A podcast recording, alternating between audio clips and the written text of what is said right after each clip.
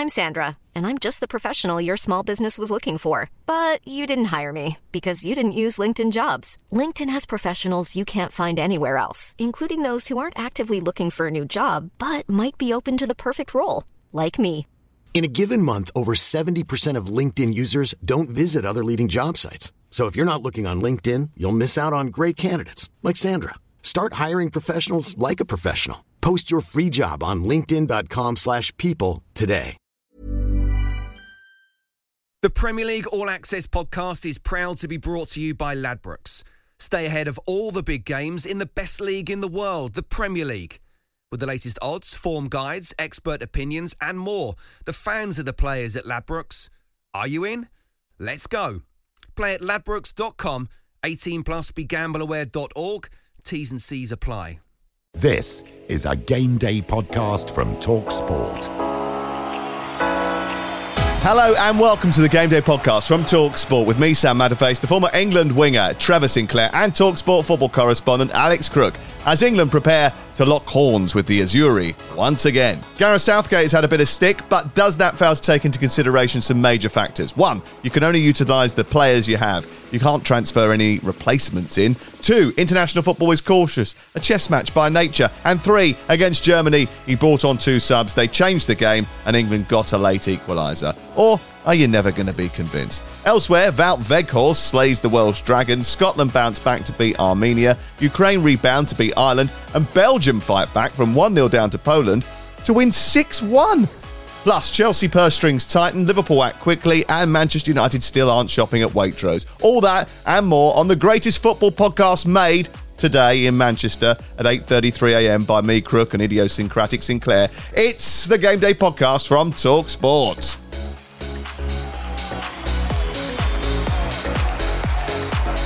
This is Game Day. Hello, Trevor. Hello, Alex Crook. Yes, it is the summer, which means we are into the dark weeks of the close season. That's right. So I thought I'd better play you a bit of this. Do you know what it is? Do you know what it is, Trevor? Funnily enough, you know, this one just escapes me. It does. Crook, do you know?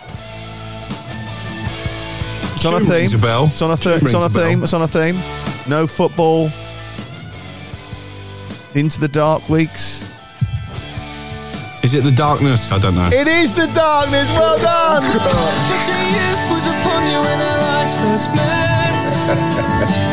I'm quite proud that I didn't get that one. Got to be honest. Well done, Crook. You must be proud. That's the first ever music question you've got right in your life. Uh, I think we know that's not true because I beat you on a music quiz uh, that Stuart Pearce posed us only last week. Anyway, moving on, we've got lots of football to come, uh, including uh, we'll review some of the week action uh, from the Nations League, and we'll talk a bit about England against Italy upcoming, Gareth Southgate as well. Uh, just a quick look back at the Germany game, uh, Trevor, if you don't mind, before we get into Italy. Uh, what did Yeah. you think of it? It was I thought it looked like a, a tired England team. Um, we were talking yesterday on the White Show, and I just thought the players looked a little bit underwhelmed. Um, although it did, I thought they got into it in the end, and uh, I think it's shown a great spirit and a, a willingness not to want to lose. And uh, the, change, the changes that Gareth made um, were were excellent. I thought they had a real impact on the game. I'd like to have seen them slightly earlier. I thought Jack was excellent. Even Bowen, Jarrod Bowen, when he came on, he had an impact. But um, yeah, all in all, I think it just showed that England have got that steeliness about them now where they refuse to get beaten, certainly on the bounce after the disappointing Hungary game. Okay, let's get to what's happening this weekend because live on Talksport, the third of four Nations League game for England as they take on Italy. It's a rematch from the European Championship final. Let's hope it goes a little bit better. England despairing,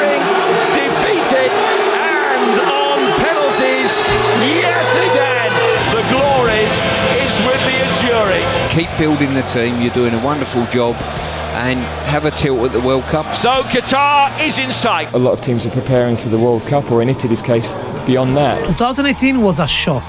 2022 not qualifying. It's scary. You start to feel like, what if this is actually our new reality? So the clothesline drills it into the bottom left-hand corner. As an England fan, I just feel relieved that we haven't gone back-to-back defeats and that we haven't gone two games without scoring. It's Kane against Neuer, right-footed. He sends it into the bottom left-hand corner. A half century for Harry Kane. In my era, I think he's the, the, the best all-round number nine. When you're not playing well, particularly in a tournament, if you get a result, that's all that matters. It's all about the World Cup, and this we will never have a better chance of winning a World Cup than we will this year.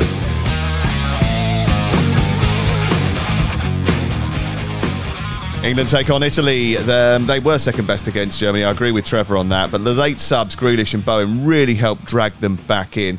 What do you expect to see against the European champions, Trev? Well, I expect us to. There's got to be a little bit of um, disappointment, or else you're not human.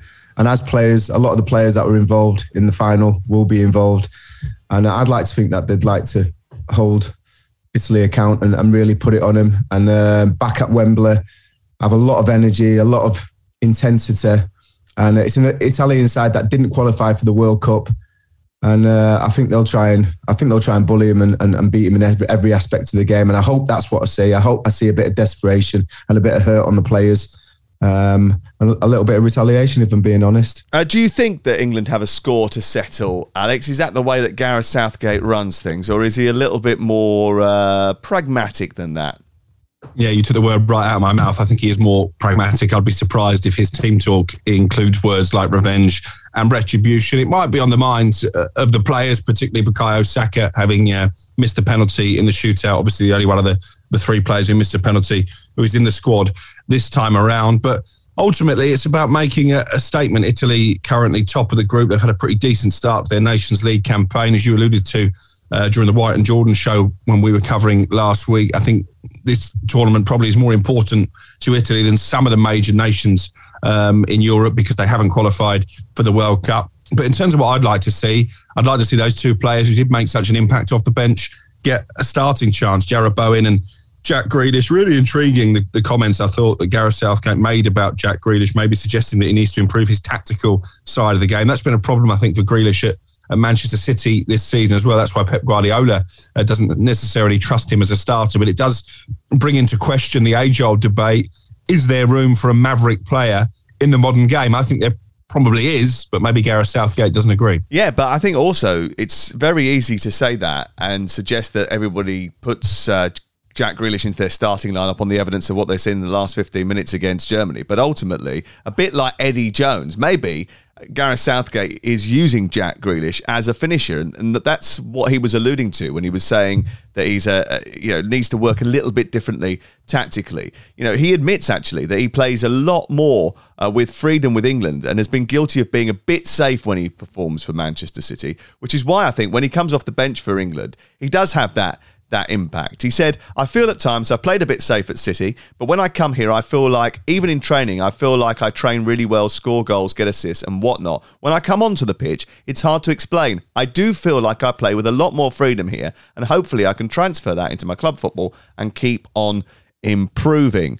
Um, he said Pep's a lot more structured. You can't complain because of what he's done in the game, how successful mm. he is. Whereas Gareth, it's a bit more whatever you think obviously you have a formation and structure, but he says to me, if you feel like you need to go to the other side of the pitch to get the ball and go and do that, then I can. That's not really a part of the freedom. The freedom is more myself. Hopefully, I can transfer that to City. So, actually, for all the talk that Gareth sometimes is a little bit too cautious with him yeah. and with others, he's actually said to him, You go and play, fella. Yeah, he's letting him express himself. And I think once you get over that halfway line and you've got a you've got a decent possession of the ball, I think that's what you want your forwards to do. Because if it's all too structured for a defender, it's very easy for me to understand what you're going to do. Because all you have to do is watch the, the last two or three games clips of that player, and you think, well, he never comes inside, so I don't I don't even have to be aware of that all of a sudden you've got a player that sometimes he comes inside, sometimes he goes behind, sometimes he looks like he's going behind in checks, comes to feet, sometimes he jumps in the pocket. All of a sudden, as a defender, you're thinking, wow, I don't know what this guy's going to do. I've got to be right on it. So I think for a forward, I mean, the way that I can um, compare it to my game um, when I was playing, which is quite difficult to do because it was in grainy black and white.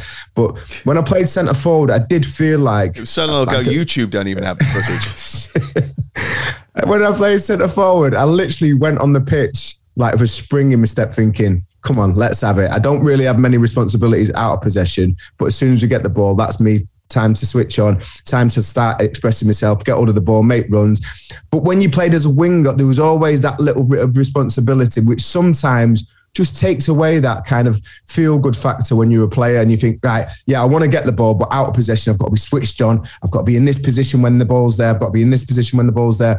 And I can quite quite understand what, Jack Grealish is talking about there, especially with Pep, because we know how structured he wants his teams, not just in possession, um, but out of possession on that counter press and, and making sure everyone's locking on and sticking to task. Yeah, it's also worth uh, pointing out, Alex, that he's only scored once for his country. And if I'm right in thinking, I think it was in Andorra. Um, so it's not does like that, it, does that count? it was a brilliant assist actually from Sam Johnstone, if I remember rightly. Brilliant ball down the middle from the goalkeeper. Um, but Grealish himself says, "Look, there's so many talented players in the dressing room, especially in my position. I think there's the most. Uh, even the players that aren't in the squad, the likes of Jadon and Marcus and Phil, all want to play in the same area as me. There's so mm. much talent. Even at the moment, there's Bukayo who's had a brilliant season, Jarrod, Raheem, who's already played brilliantly for England. So he understands the competition that he's got for his place as well.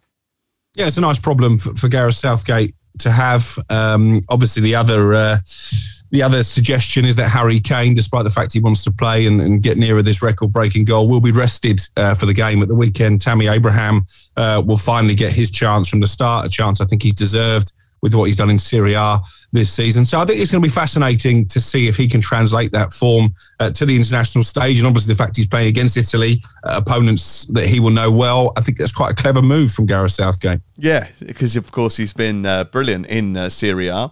Um, look, what worried me a little bit about the Germany game, and I was dismissed on the pod when I said this, is that Germany were better than many people thought they would be. Uh, and B, there was basically pretty close to our first 11 in that game. Bukayo Saka had a very difficult night, I thought. England mm. couldn't really pass the ball, didn't look like scoring really until the last five minutes. Mm. And there's no way that Italy are going to be that generous. I mean, they're going to make some changes as well. I mean, their back line, Mancini and, and Bastoni, Bastoni very well thought of for example. And he, I mean, he's not going to go to. I think it was linked with a move to Manchester United, linked with a move to Tottenham. Bastoni, that's not going to happen now. He's going to stay at Inter. Spinazzola, brilliant left back. You know, we yeah. saw that in the European Championships. Pellegrini and Barella in the centre of midfield, brilliant. Um, the issue actually they've got more than anything else is up front, and both Torino forward Andrea Belotti and um, their big defender, obviously Leonardo Bonucci, they're going to miss the last two Nations League game because, and uh, this is something that came out on Instagram last night. Bonucci wrote a little uh, ditty which said, "It was a long and long season. The one that has just ended was tiring, and in agreement with the Mister." Mancini, I'm going on vacation. It is a time to see family and friends, to recharge your body and mind, and be ready for early July to get ready for the new season with Juve. So, uh, I mean, they're they're probably the most well-known player in uh, Bonucci is, is not going to be around because he's going on holiday. Uh, can you understand that, bearing in mind what he's just said at the end there? Because often it's skirted allow, around a little bit. That football doesn't return in August, does it? It actually comes back at the beginning of July for the players because of pre-season. It's a very, very short gap. I think getting a rest is really important, not just physically, but especially mentally. I think the amount of hours the boys put in now, it's become become a lot more analytical. The game for players, not not just pundits and and people who cover the game. Um, players need to know certain stats and they need to understand certain patterns of play that you're going to be uh, facing. And uh, I actually feel players are becoming a lot more astute uh, to different things within the game and even in my time, physically, mentally, at the end of the season, you you know you really did need a rest. But for players today, I think it's it's imperative. And if they don't get that rest, you see the knock on effect uh, pre-season, early season form, and it can take a long time to kind of shake that off. So I appreciate what he's saying. As long as he's had a grown up conversation with his coaches, with his management, um, with the international uh, team set up, and they're all in agreement that you know it is the right thing for him. Then I think it, you know you know yourself better than anybody else, and I think he's made the right call. We'll go back to uh, Inigo Martinez Crook last summer ahead of the European Championships. This big central defender uh, was in the Spain squad. Uh, went up to uh, Luis Enrique Martinez and said, uh, "Look, I'm not in the right mental place for this. I, I, I can't give you what you want from me. I'm I'm not focused enough. My brain has been frazzled by isolation, COVID, being away from the family, traveling, trying to play football, getting on with bits and pieces. I'm not mentally in the right place. So maybe, you know, that will sort of put into context some of the performances we've seen across the Nations League. Yeah, particularly uh, you mentioned Bukayo Saka, difficult night for him. Um, obviously, he's the one player who I've already mentioned who missed his penalty and actually still managed to go on and have a decent season. I think you look at Marcus Rashford and maybe Jadon Sancho to yeah. a lesser extent. Maybe they're still carrying the scars of what happened in that European Championship final. Saka is a young man. He's obviously been integral for Arsenal in terms of their bid to try and qualify for the Champions League. He's played a lot of football in, in the last two years. There's talk about a, a move away. He's in contract talks. So I think mentally, uh, he to me looked like a player who was in need of a rest the other night. But it's difficult, isn't it? Because I think footballers are aware they're in a very privileged position. You know, you look at the COVID situation, they were able to continue training, continue playing matches, continue uh, to go about their jobs apart from the fact they were playing in empty stadiums, as, as they would do in, in normal circumstances. So I think you know that they'd be very aware, um, particularly with the, the backlash they get on social media. If somebody like Saka was to come out and say, "Look, I need a rest. I need to go on holiday," yeah, but I think I mean, it's refreshing. I think it opens the door as well to other players. You know, I, I think we need to talk about this, and we need to accept when a player does come to a coach and, and to the club and say, listen, I'm frazzled, or to the international setup and, and, and speak to the coaches and the powers that be and say, listen, mentally, I'm not there. And I think we've got to take that seriously. And it's brave to do that. And I think we should accept it in the right way and say, you know what?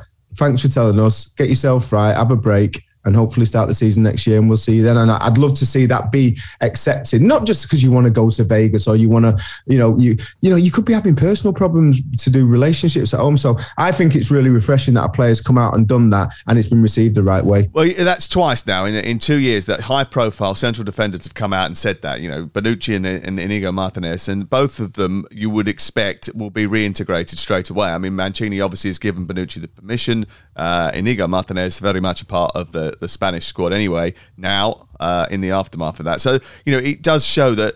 You know, and I mentioned this on the show the other week. I think we were having a discussion about. It. I know one of one of you two were were in with me. Um, that we um, had a discussion about the fact that actually football's almost like a fifty-two week a year business now. Mm. And as a footballer, maybe you have to plan your holidays. Maybe the club have to plan your rest so that you do get all of the rest and recuperation that you mean. And if that means that Kevin De Bruyne misses a game against West Bromwich Albion in the Carling Cup and then misses a, a Premier League game against uh, Brighton, then so be it. Yeah. Because ultimately, over the course of a year, then he's going to play enough football to contribute to the team. And surely being available when you want him available for the huge matches is more important than risking his mental and physical well-being and for the national team. And for the you know, team. I think he, he, he want to play for his national team. Players of you know they're looking at records, looking at it's one of the proudest moments of your career. Playing, Although he said know, he didn't the, really want to play for his national team, putting the international shirt on.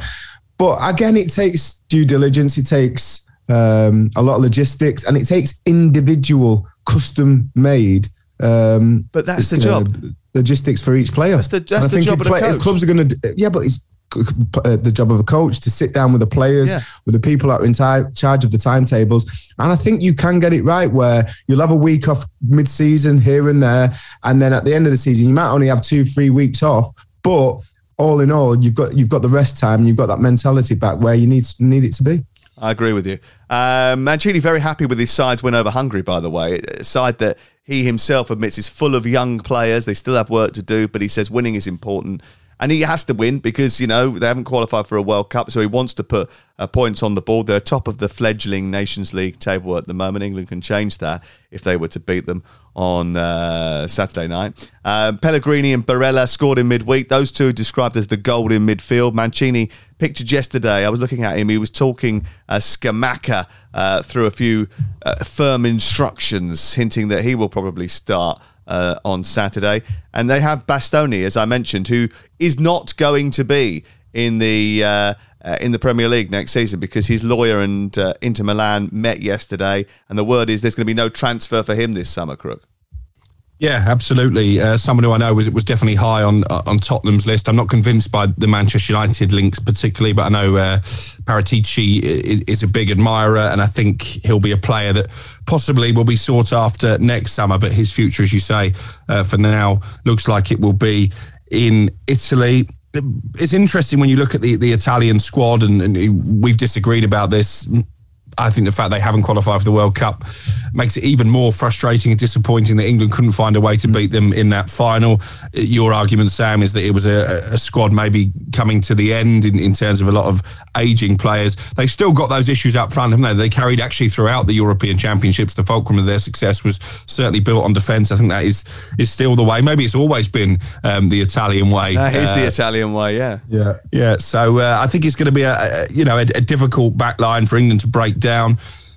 They'll beat Hungary, I think, um, in the final game at home. You would expect them to anyway, but I think they would like a victory uh, against either Italy or Germany. Obviously, the Germany game is gone now, just to just to again really make a statement that they are a serious force going into the World Cup. Yeah, I think that is important, isn't it, to put something on the board against one of these bigger nations. Otherwise, you might come away from the uh, summer's football thinking, oh, well, there's a bit to worry about here. And that is something that you might carry through with you if you are a part of that squad.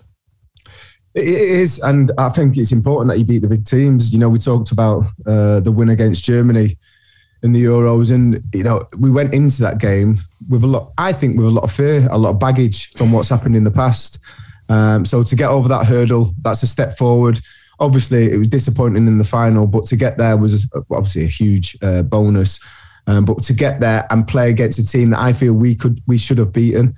Um, and it's one of them where again you have to look at the leadership from Gareth, and I think he, he has to um, have a little toy around with the shape, the formation. Uh, maybe not so much in this game, but in other games and games where maybe you've got a little bit of a cushion. Change the shape. Let's have a look at us with a three in the middle. Let's have a look at us with a, a three four three. Let's let's try different formations so we can understand what players are capable of what and, and how the how the team and the, and the ambience within the team plays. Well, well surely he's already done that over the course of this week against Hungary. Played with three at the back, four across the middle, and then three up top. And then against Germany, went back to a, a four with uh, Saka going out to the wide right position and then playing two in midfield with Mount just a little bit deeper than that. I mean, he, he is moving the shape around. I went through the formations. I think now, I think it's 17 out of 24 have been with a back four. The rest. I'd like to see a back, back five, Sam. I think if we pl- we've got players to play a back five. We've got wing backs that can run for fun. We've got central defenders that are more comfortable in a free. Everyone says Um, that's but- too negative.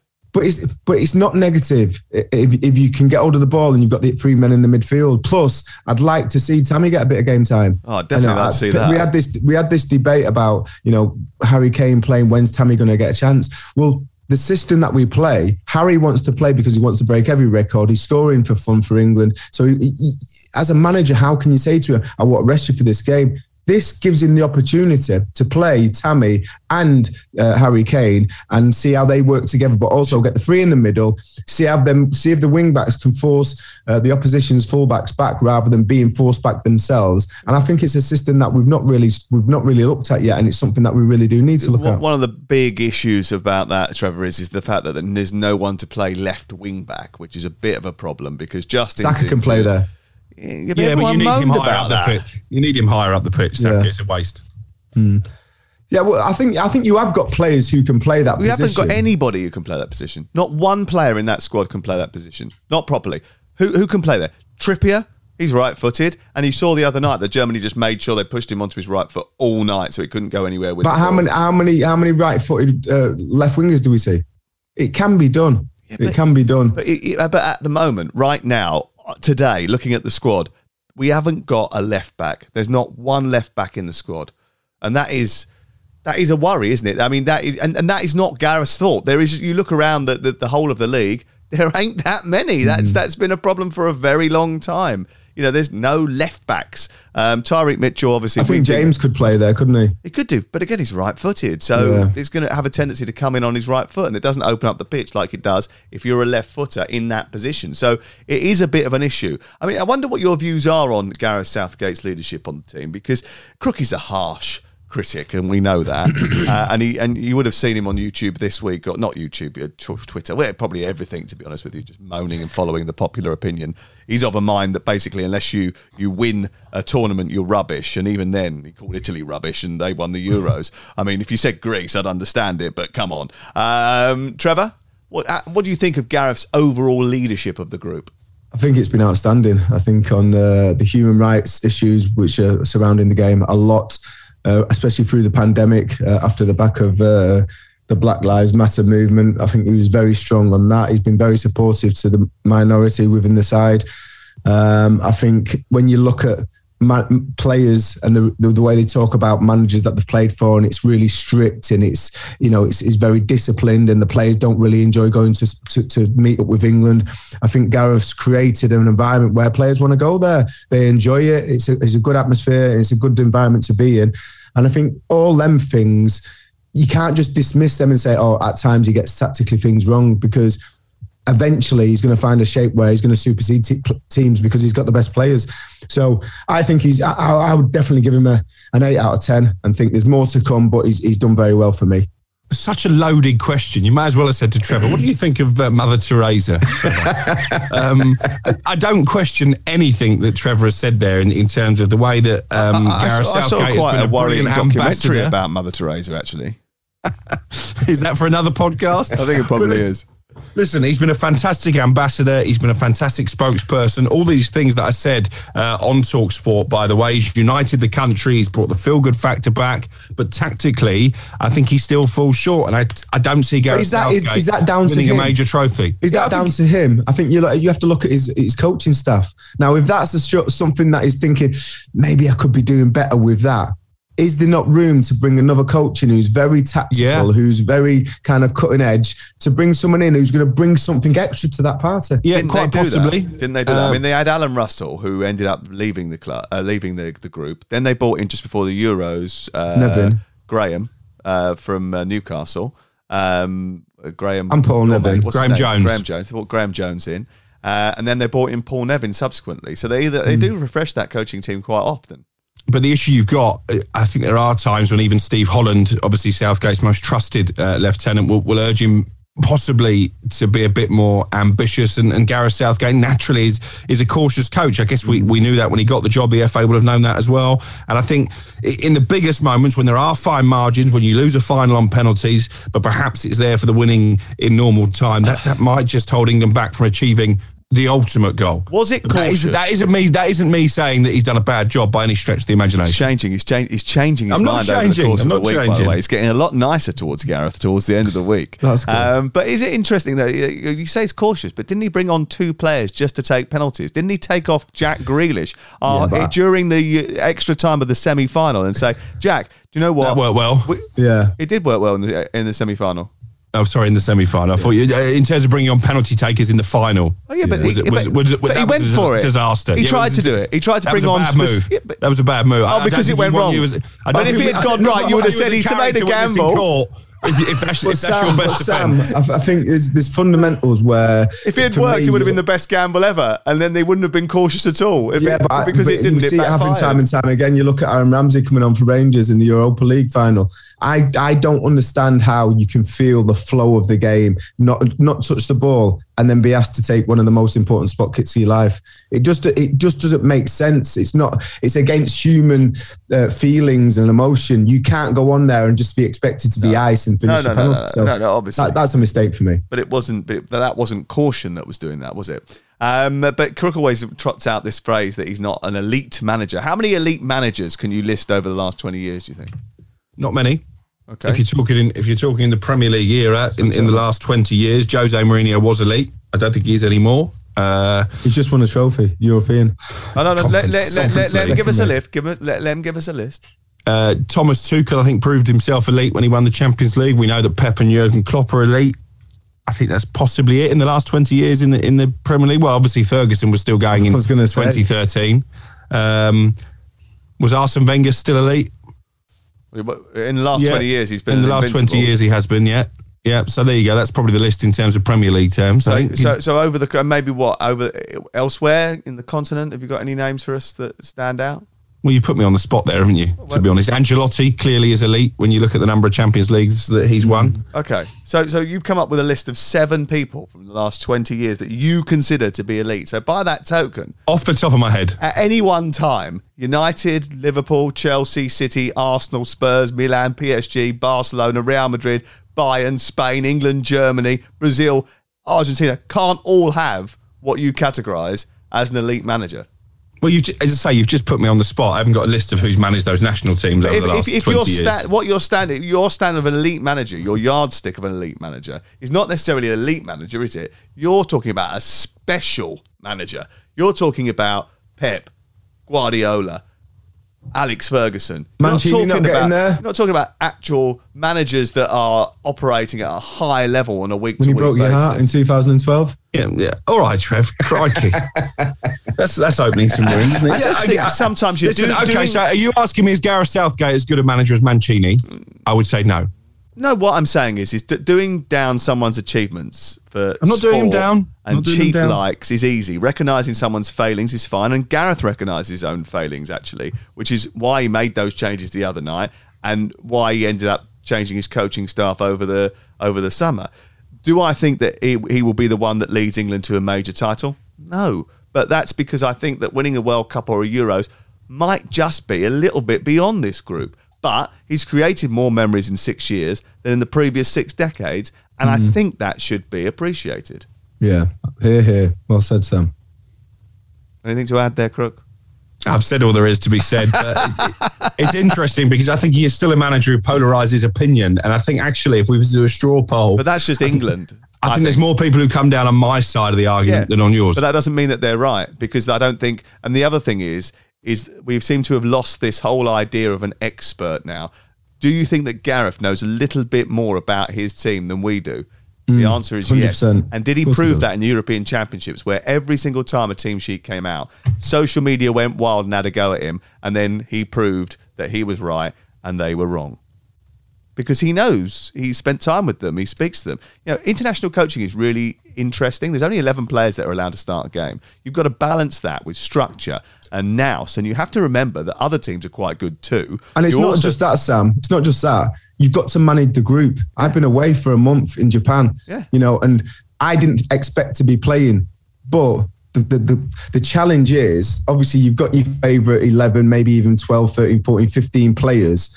The challenge for any coaching staff is to make sure that that six or seven, eight players that are not in that top 15 feel valued, feel they've got an opportunity, and feel that if they train that, well, they're going to give themselves harder a chance. than that, Trevor, because now you've got 26 in the squad, but you can only take 23 to a match day. So it's not even that you're hmm. trying to explain to people why they're not in the starting. And that's 11. why Gareth's the right man. And you are trying to explain this- to people why they're not in the 23 and they're not even travelling to the game. Yeah, That and that's why so pe- people. I think people discount the harmony within the England side. Yeah. Um, Maybe. too too easily because it is a but, big but as. Crook said, it isn't a social club. We're not there to go and have a great time and play a no, but you, Scrabble. listen, if but- you're if you're going to have like to sack someone off and say you're not exactly, playing and, you've and got to treat him in a bad that way, harmony. then when you call upon him because you've had a couple of injuries and you actually need this player, he's not really going to be there for you. And also, So, you'll know what it's like as well. that group of players. You have to factor difficult. in. It's in every international cycle is about tournament football. It's not like a league. It's it it's snatches of training sessions, small periods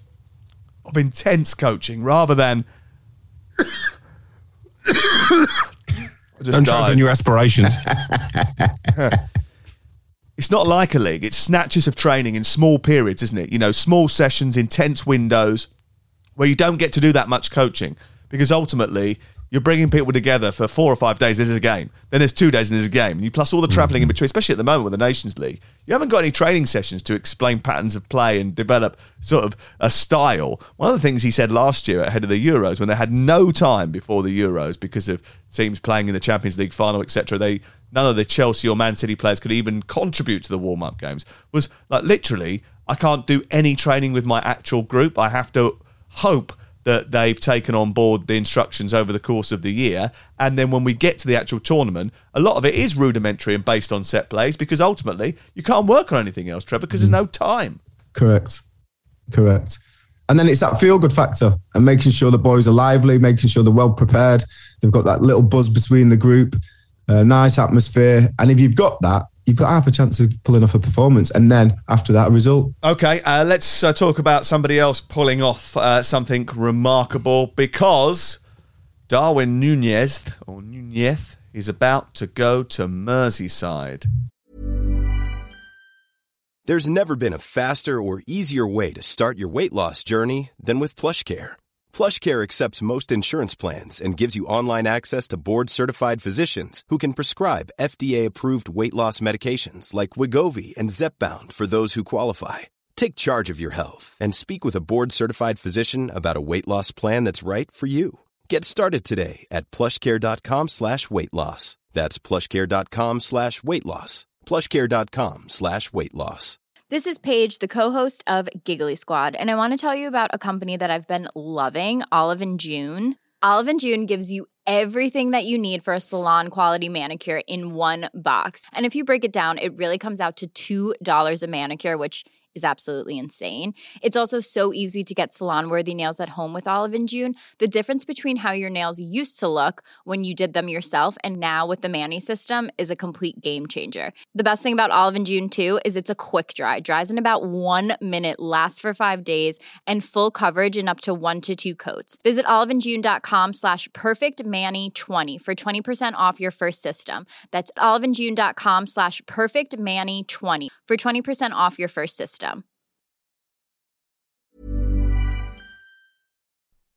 The Premier League All Access podcast is proud to be brought to you by Ladbrokes. There's a lot more to those 90 minutes than what goes down on the pitch. With the latest odds, form guides, and expert opinions, you'll know the score with Ladbrokes. Odds update on Talk Sport with Ladbrokes. Are you in? Let's go. Play at ladbrokes.com, 18 plus, begambleaware.org. T's and C's apply.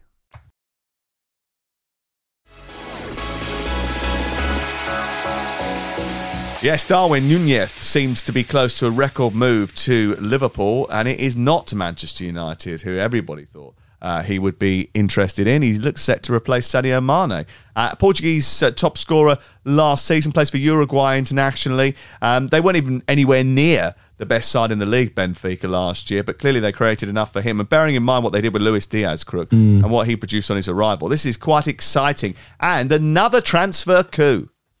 Yeah, you said everybody expected him to go to Manchester United. Not quite everybody. I was in Portugal, as you know, a couple of weeks ago, and all the sports pages, the front, the, front pages of the various papers, were saying it was pretty much a done deal to Manchester United. Um, I spoke to my sources at Old Trafford, and that wasn't ever really the case. He's been a player that Manchester United have admired, somebody they would like to sign. I I think Benfica's asking price was a bit too rich, and also they were aware of his aspirations to play in the Champions League. So there was always a danger uh, if a club in the Champions League came in, then that would turn his head. That's what's happened uh, with Liverpool. Very, very similar, actually, I think, to the Diaz situation, where obviously Tottenham were confident of getting him at one stage. West Ham even tried as well, but as soon as Liverpool and Jurgen Klopp come calling, that is a, a big draw for any player. 68 million pounds up front, I think, will be the fee. It will eventually eclipse the, the, the 75 million pound record transfer that Liverpool paid for Virgil van Dijk. And what's amazing about this, and we've touched on it before uh, on this podcast, is that only a year ago, Brighton thought they had a good chance of signing Nunez to 25 million pounds. So it shows how much his star has risen.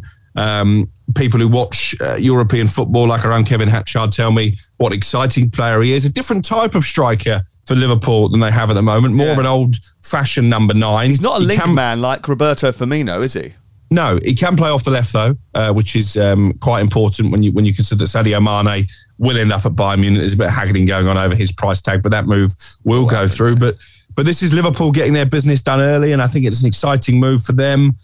I know that Manchester United have alternative targets, but it is a blow. Um, no question about that. They're still uh, trying to get a deal for Frankie de Jong over the line, but already this is a big test for the new administration at Old Trafford because all of a sudden Manchester United aren't the attractive proposition they were even five years ago. Yeah, I was going to say because Kalvin Phillips limped off with a dead leg the other night, but it's Manchester City who are going to test Leeds mettle with a bid for the midfielder over the next 24, 48 hours. And he was another one that was linked with Manchester United. Are we seeing here that they are just behind the curve in every sense, administratively, being able to get deals done for these big A-listers, and the fact that actually people are put off, they are put off by the fact that they're not in the Champions League? I think it's a simple one, isn't it? If you're a top player and you're going to move from a club like where you've probably got a lot of ties there, you've made your name for yourself, um, and if you're going to leave that and the, the the the adoring fans and that kind of comfortable feeling where you know you're loved to go to a, another club, obviously you're going to earn more money, you're going to play in the Premier League. But I think you want more than that. I think you want to go to a club that's going to compete for trophies and certainly that plays in the Champions League. So I think it's pretty obvious. And I think, you know, you, you, look at the Erling Haaland situation, and I think Manchester United were one of many big teams that were interested. I think it was always going to go to a team that was in the Champions League, so they didn't really have a chance. And it's almost like the, the changing of the guard, where, you know, at times Manchester United, as soon as Manchester United are in for a player, it's pretty much nailed on that they're going to be able to give you money that you want. They're going to be able to give you anything ambitious wise that you want, and they're going to be competing for trophies. And unfortunately, that seems a long way away at the moment for Manchester United. Yeah, how do they get that back, Alex? Well, they need to make a shoot signings uh, this summer to, to try and bridge the gap between them and the top four, not so much a gap as a chasm last season. So we always knew when Ten Hag came in, this wouldn't be an overnight problem solved. It's going to take a bit of time. United fans are going to have to be patient. Actually, if they were able to attract a player of the quality of Darwin Nunez, I think they might even have been a bit surprised themselves, to be honest. They might have been a bit too early in their development. I do think they'll get De Jong who came up with a wonderful assist uh, for the Wout Weghorst uh, winner in the Holland Wales game in midweek. I think that's the deal that they are really prioritising. I know, Sam, you say, well, they've already got Bruno Fernandes, but I think the more quality options you can get he plays slightly deeper. Yeah, he does play deeper. Yeah, and, he's, and and listen, the midfield is the, is the weakest part of the team uh, for Manchester United, not least because they've uh, let players go. I've got no problem summer. with signing Frankie De, Frankie De Jong. I, my issue was with they tried to sign Christian Eriksen. Yeah, well, that might that might still be a possibility. Again, for me, the more quality players you can have, the more competition for places, and the more good characters. Let's get yeah, some Galacticos we, well, in there. Listen, what we know about Christian Eriksen, as hmm. opposed mm. to Paul Pogba, for example, is that he is a tremendous character, yeah. and I don't think you're going to have enough of those in that dressing room at this moment in time. Um, Kalvin Phillips, good acquisition for Manchester City. Do you think, Trevor, if they can get that one done? Not sure. I'm not sure. Obviously, did superbly well last summer for England. Had a decent season for Leeds. Um, is he the new Fabian Delph? Won a lot of fans, um, but is he Fernand, Fernand, Fernandinho? Fernand, I'm not so sure. Is, is, he a, is he a Rodri? I'm not so sure. I mean, he's got injury problems, which is a concern. You know, he, he obviously limped off with a dead leg, which hopefully is nothing serious. But he spent a lot of last season injured. And uh, listen, we know his quality, and we know that he he, he, he doesn't shirk anyone. He, he, gets stuck in. He wins second balls. He's got a good range of passing. Doesn't really score a lot of goals. Um, but is he up to the standard that Manchester City have had in the past? Yeah, I'm not so sure about that. Uh, if Manchester United don't get uh, Kalvin Phillips, they do get Frankie de Jong, they don't get Darwin Nunez, who do they get to play up front next season? Because they still haven't got centre forward. I've just got a suspicion they might try and get Tammy Abraham out of Roma. Oh, Tammy, Tammy. He was someone that I think they looked at in in January. As I've mentioned, we, we interviewed uh, Tammy on Darren Bent's boot room, and he seemed very settled in Italy. Uh, but Roma aren't in the Champions League, and nor are Manchester United. Um, so they could meet in the Europa League group stages. They, exactly. So uh, you know that would be an interesting dynamic, and I think eventually he will want to come back to the Premier League. The question again is, are Manchester United an attractive enough proposition for him? But I think on he, top of that, just just going on top of that, if Mourinho does leave, I think he's one of the uh, managers in play for the PSG job um, and others. Um, he, he, doesn't tend to stay places long, and if Mourinho was going to go, I think he'd be more uh, impacted by that, Tammy, and maybe want to get back to England. I would think if I was Tammy Abraham, I've got a really good chance of going to the World Cup. I'm settled in Italy. I know I score goals here.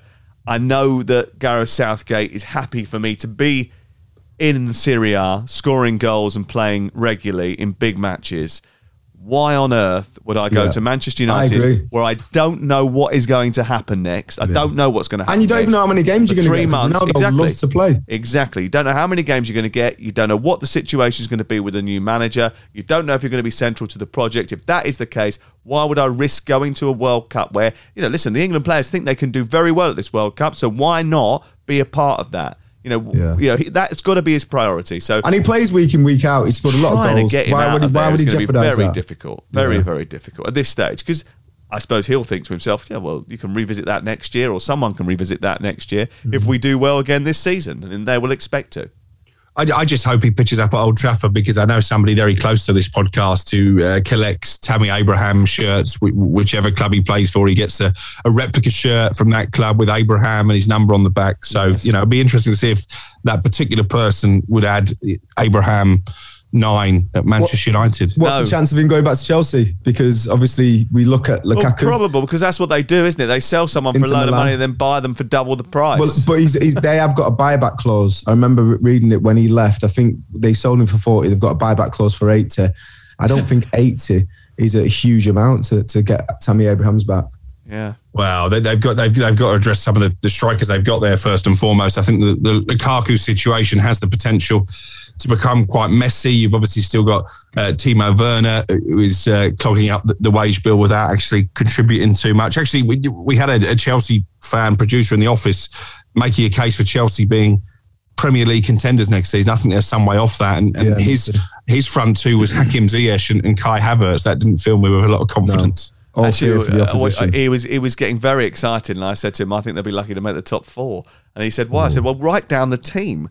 Because right at this moment in time, they've got one central defender that you would put on the team sheet as in weekly. Mm. They've week lost in, a lot of quality. And- lot we had this discussion on the White and Jordan show, and The midfield area know. is a real problem as well because it was never solved last season. You No. know, it's uh, it's an interesting one. Uh, talk to me about Everton because uh, it looks like James Tarkowski is Hmm. going to go there. Um, his contract at Turf Moor expires at the end of this month. They need a strong, motivated centre half. I am always a little bit wary of signing too many players that have been relegated before. Um, and obviously, he has just been relegated. 219 appearances for, for Burnley since joining them in February 2016. Good acquisition for Frank Lampard and Everton, Trevor? he is because Touchwood, he never gets injured. He, uh, I thought he, he, He was injured for the last six weeks of the season, but apart from that. Well, apart, was he the whole of the last six weeks? Yeah. Oh, right.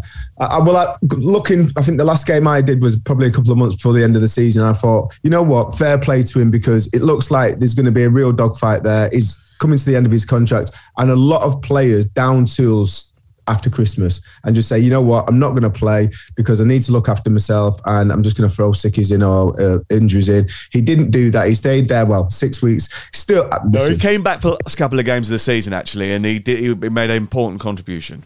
Yeah, so I think he's gone out there. uh, He's left Burnley and Turf Moor with his head held high.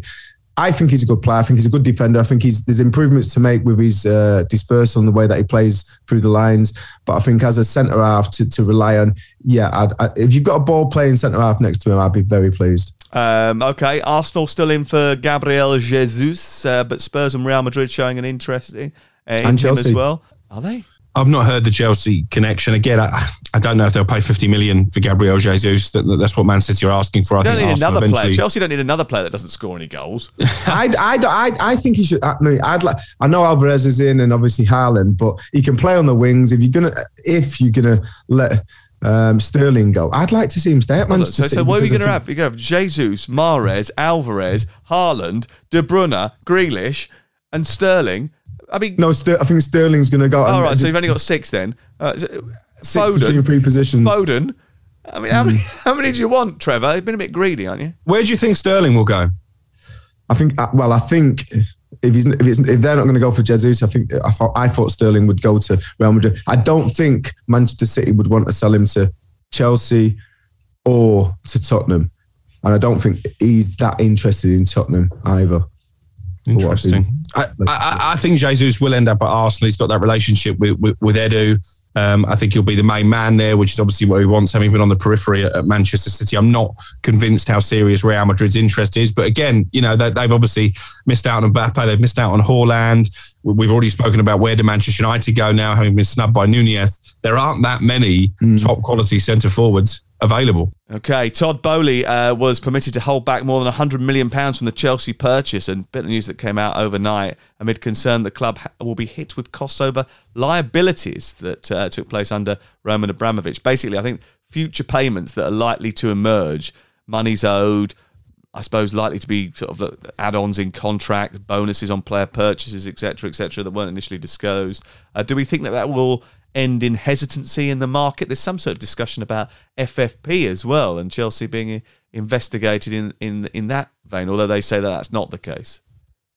Yeah, I, th- I think all clubs um, are going to have to be more aware of, of FFP because I think I sat in on a, a briefing with Aleksander Ceferin a few weeks ago, and I think the new regulations in terms of the, the spending cap, in terms of wages and uh, bonuses, etc., I, I think will will actually be more watertight than the current FFP regulations. It'll be more difficult to get around them with these sort of um, hidden sponsorship agreements. The fee that I've always been given for Chelsea this summer is, two hundred million pounds. I think that will be dependent on getting some players off the wage bill. I mean, I'd imagine Lukaku, for example, although he's a, a ninety million pound asset in terms of the, the transfer fee, we know now that most transfer fees are paid in instalments. So I'd imagine that Inter Milan actually are probably still owed some money, and maybe that might be a way to send him back there and actually write off some of those payments. But it's a big, it's, a big summer for Chelsea. It's a, it's a difficult situation that Todd Boehly has uh, has inherited. They've been in a bit of a state of flux that's caused them to to lose a couple of key players. I think Rudiger would have gone anyway. Actually, I think actually the uh, the sanctions preventing him from signing a new contract were quite a timely way for him to manoeuvre an exit. So yeah, let, us see. But again they need a centre forward, but there aren't many out there. It's, it's a case for a lot of clubs this summer. That's why Darwin Nunez and Benfica can command such a astronomical fee for a player they could have got for a fraction of that a year ago. Of course, there is an alternative out there available quite cheaply. His name's Wout Weghorst, and he had an impact on uh, Wednesday Good night. Goal. Good goal he scored, to be fair. I mean, I, mentioned De Jong's role in the build up. Excellent cross as well from the left hand side. And a brilliant bullet header, uh, the type of which Burnley fans will say they didn't see uh, on a regular basis uh, or didn't see enough. And uh, how much of that is because he's trying to uh, force his way out of Turf Moor. I've seen interest from clubs in in Turkey. Turkey yeah. Uh, I mean, again, it was a, it was a great effort um, by Wales because again, Rob Page made a lot of changes from the side that qualified for the World Cup of the weekend. So did Van Harden. It was a completely different team to the one that beat Belgium. Yeah, uh, so two second string teams, but Wales would have still been on a high, obviously, um, after what happened at the weekend. They were probably still inebriated, some of those Welsh players. So the fact he took a stoppage time goal to beat them, I, I, I think in defeat, they've actually had quite a good Nations League campaign. Yeah, so because they lost to Poland as well, didn't they? Uh, but they played quite well in that with the second string, and then they played quite well uh, last night as well. So pretty impressive, I think, from uh, uh Wales. Um, obviously, Ukraine managed to recover their faculties as well. They changed their team quite considerably. I watched this game last night against the, the Republic of Ireland, and ultimately, I thought that uh, they applied themselves really well after uh, Ireland had a fast start, went right on the front foot, pressed high up the pitch, won the ball back in high areas, caused Ukraine a few problems. But Ukraine ultimately held on and then scored the winning goal. And uh, I think uh, uh, that's great for them because I think them getting out of that particular division in the um, in the Nations League will be uh, um, seen as a major triumph back home. Um, Rob Page has done a brilliant job, hasn't he? Stephen Kenny under pressure, I think, as the uh, as the Republic of Ireland boss. And it is a tale of you know two guys who came in at a relatively uh, similar sort of stage, really, and have had to take on in, uh, teams in difficult circumstances. Ireland haven't got the players. They just haven't got the players. No. One of the things that uh, Rob Page has been quite lucky with is he's been blessed with a couple of really key characters. But yeah. Ireland are in a situation where they are scurrying around now looking for people to fill gaps because they they just the quality isn't there. A lot of the players that they've got are playing in the Championship or maybe in in, in League One, and same with Northern Ireland as well. It makes it really difficult for an international manager. But I don't think overall he'll be pretty impressed with his tenure. Uh, but I don't think the Republic of Ireland could keep changing their manager either. I mean, they got rid of Martin O'Neill for God's sakes it's very difficult. I mean, you mentioned uh, last week, I think Northern Ireland's wretched record in the Nations League. The Republic's is just as bad. It's no winning 12 uh, in the competition for them as well. And, and, and you look at the team, it doesn't fill you with a great amount of confidence, does it? When probably of the 11 that, that started this game, Jeff Hendrick, who couldn't get a game at Newcastle last season, is probably the, the, the standout name on the team sheet. They had no Bazunu in goal. He's about to move uh, for significant money from Manchester City to Southampton. I think he's going to be a top class goalkeeper. Keep an eye on him.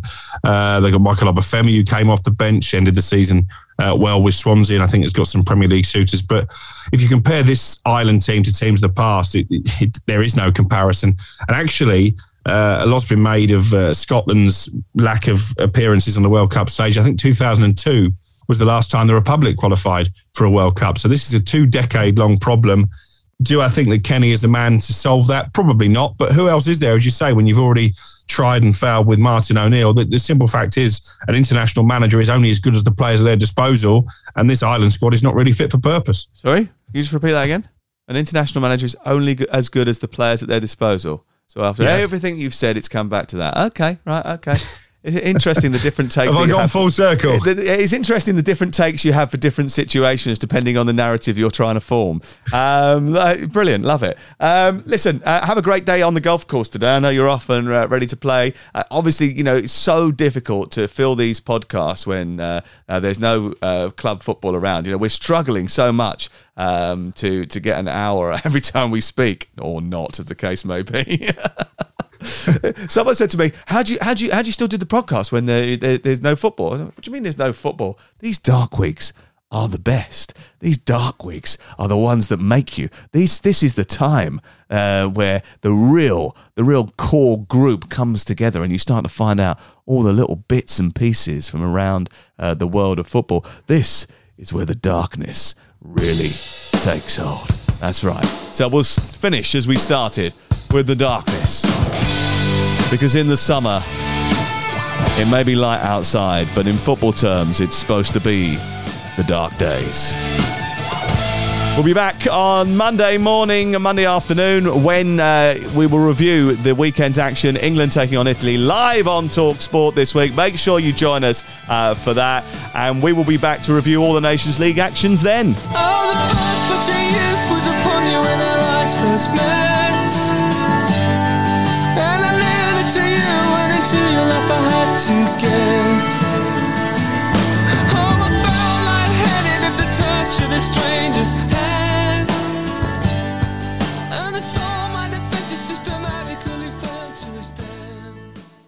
The Premier League All Access podcast is proud to be brought to you by Ladbrokes. The latest odds, we set them. Form guides, we've got them. Expert opinions, we share them. The best fans in the world deserve the best. Be match day ready before the whistle blows with Ladbrokes. Odds update on Talk Sport with Ladbrokes. Are you in? Let's go. Play at ladbrokes.com. 18 plus. Begambleaware.org. T's and C's apply.